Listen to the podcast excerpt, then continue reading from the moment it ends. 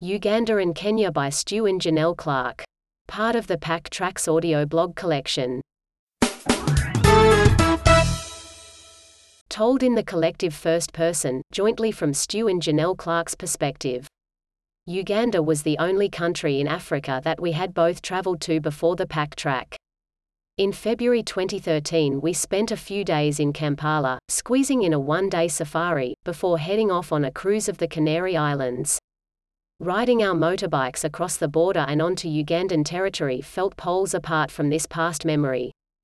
How easy it is to fly in and out of a place, stay in a resort and then boast of having been there. If any country put our overland travels into perspective, to appreciate just how far away from Australia we were, it was Uganda. We crossed into Uganda at Kyanika. We had to obtain an exit confirmation certificate for the motorbikes in Rwanda and then pass through the police checkpoint where they registered the bikes leaving the country. Uganda had a one-stop border post which is always a sight for sore eyes. Everything in one building is so much easier and quicker for us. At the customs office we imported the vehicles where we needed to pay 73,000 Uganda shillings per motorcycle. It was a cash payment which we didn't have. However, the border officials let one of us ride 10 kilometers into Uganda to the nearest town, Kisoro, where we would find an ATM. We required a visa to enter Uganda. We had two options, the single country visa or the East Africa Tourist EAT visa, which covered entry into Rwanda, Uganda and Kenya, with plans to include Tanzania in the future. The EAT visa was the cheaper option when visiting more than one of the countries and was available to us on entry to Rwanda, but at the time we had planned to enter the Democratic Republic of the Congo, which would have invalidated the visa, and so we went for the cheaper option of the single country visa. Now our route was clear, so it made sense to obtain the EAT visa covering us for Uganda and Kenya. Finally, immigration stamped our passports and we were free to proceed. The beautiful mountains of Rwanda continued well into Uganda. It was cool riding up at around 2,000 meters, so we had to keep our layers on. There is lots to explore in western Uganda, but we decided upon a fairly direct route to Kampala and on to Entebbe, passing across the equator and stopping for the obligatory coffee and photo. Entebbe is a nice city, much nicer than Kampala but also more expensive. We camped at the Entebbe Backpackers Camp for 2 nights and could have definitely stayed longer. It's in a very nice area, leafy green with nice roads and footpaths. There are shops within walking distance including a decent supermarket and restaurant. Camping was on a flat grassy area and there is shade if you want. Toilets and showers are very clean. Staff were very friendly and the Wi-Fi was okay in the reception area. A big bonus was a restaurant on site with drinks. When we are camping it's more complicated with Weetie and Shadow if we want to eat out. We can take them with us and they can either stay on the motorbike or sit under our table if that's allowed. We rarely leave them at the campsite because it may not be safe or secure.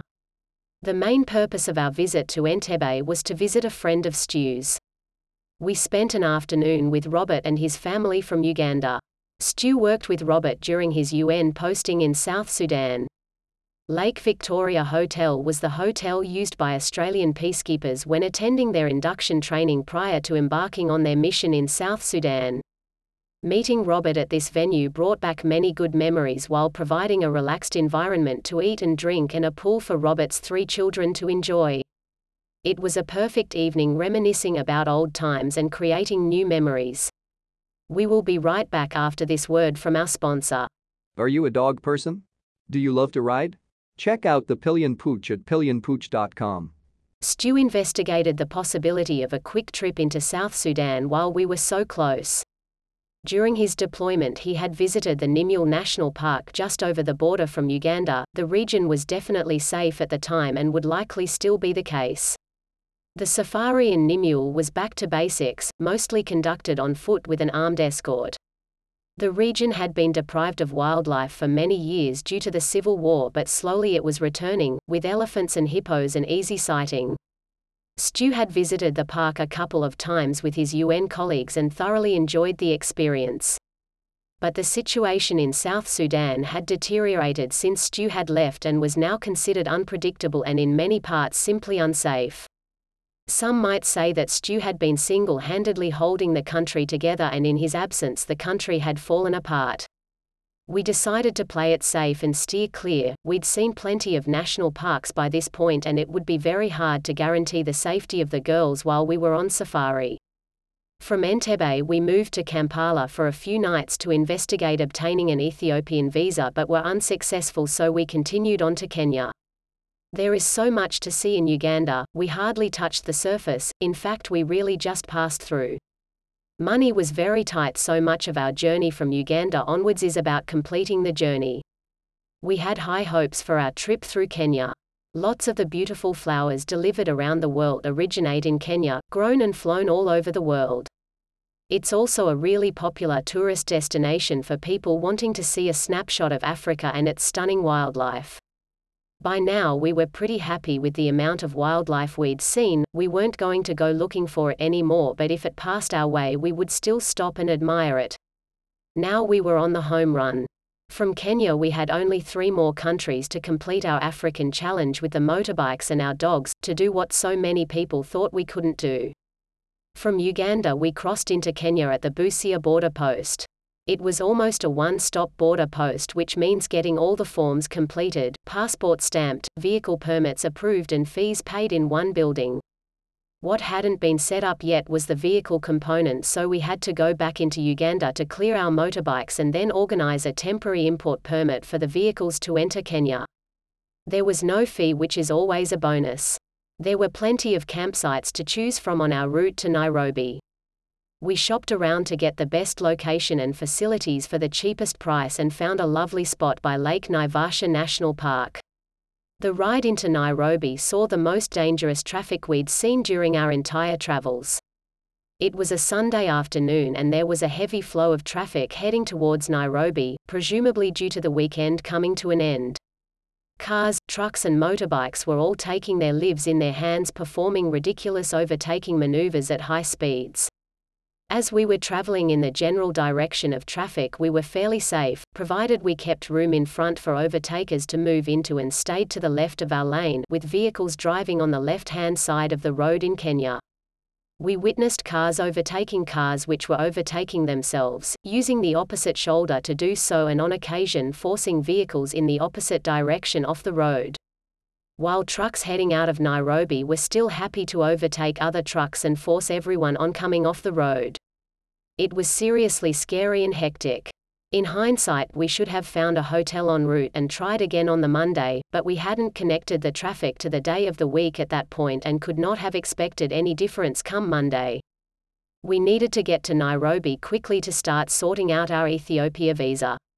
We booked a room in a 6-bedroom farmhouse about 20 minutes drive out of the center of Nairobi. An older lady owned the house and rented out rooms that possibly her children at one point used. There was a student renting one of the rooms long-term while we were there, but we didn't see any other guests. It was a challenge to find the farmhouse because, as the name suggests, it was rural. The area was fascinating to us. We'd never been behind the scenes of all the cultivated regions. We looked upon these areas since Rwanda and saw all sorts of fruit and vegetables growing interspersed with farmhouses for the families and other workers. This stay had us right in there, riding through the labyrinth of narrow dirt tracks. It was fantastic for walking the dogs every day, and everyone said we could help ourselves to the fruit and vegetables in the crops.